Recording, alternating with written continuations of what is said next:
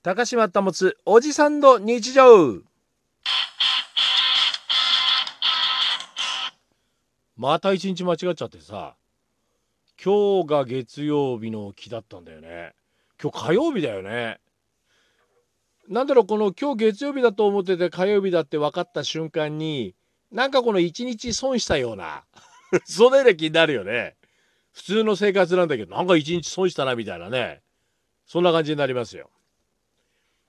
あのー、まあ今なかなかこの札幌から出かけることができないっていうことでまあお家でできることとかまあいろんなことしてこう遊んだりしてるわけですよ。うん、でまあ今までずっと手つけてなかったなみたいなところの片付けをやったりとかしてるっていうのはまあご存知だと思うんですけれどもこの前ね道具の手入れがすごく大切なんだなって思ったのがたまたま釣り行ってたんですよまた豊平川に。まあ動画は撮ってないんですよまあ短い時間だから。せいぜいまあ40分50分ぐらいだからね動画撮ってもなーなんて思いながらさでまあ軽く遊んでたわけですよ。その時にやたらバレるんですよ。その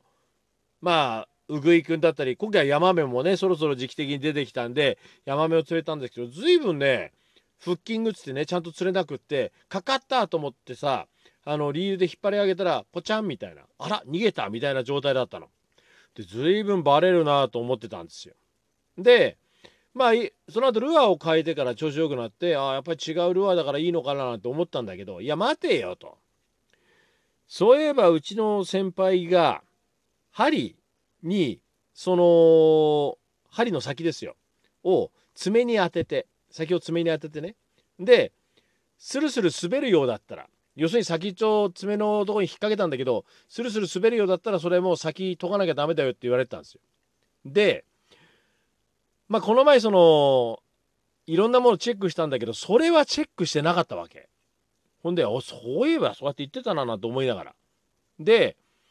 釣れたルアーの針をちょっと親指の爪の上に乗せてクイックイってやったらずれないんですよ。おおこれ引っかかるねちゃんと思って。でね釣れなかったルアーのその先を針の先をコンと爪にのけたらズルズル滑るわけ。あこれこんなに違うんだと思っちゃってさ。いやもうお手入れ好きと言っている私がですよ。なんとした失敗だと。これは良くないぞと。思って今日ずっとまあ夕方なんですけどね今日の。夕方し今も夕方か。まあ夕方ちょっと前ぐらいか。あの雨降って上がるか上がんないかぐらいの時間にまあだから午後だね。その時ずっとねルアーの針とその何回も何回も使ってる毛針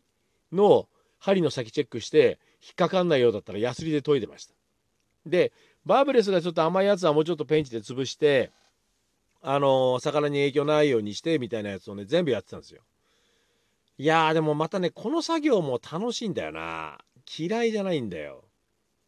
だ思いましたね。やっぱり道具っていうのは常にこのお手入れとかさ愛情を注いであげないと働いてくれっていう時に働いてくれなくなっちゃうんだね。まあこの道具っていうのは心がないものだからまあ誰でも買えますよ。だってどんな悪いことをしたお金で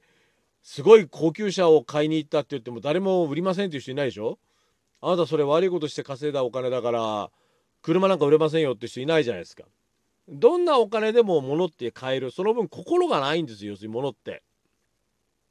ねえ。でもですよそこに息吹を吹き込むのは人なんですよ使う人なんですよ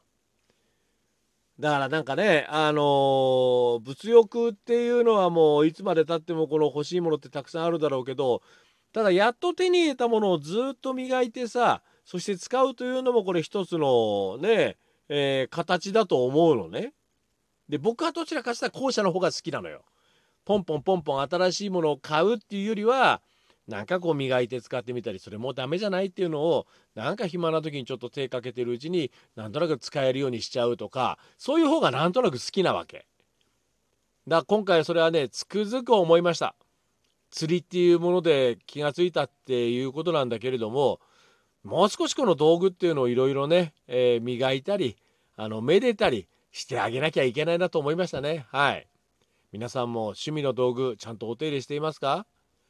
高島保つおじさんの日常。ではまた。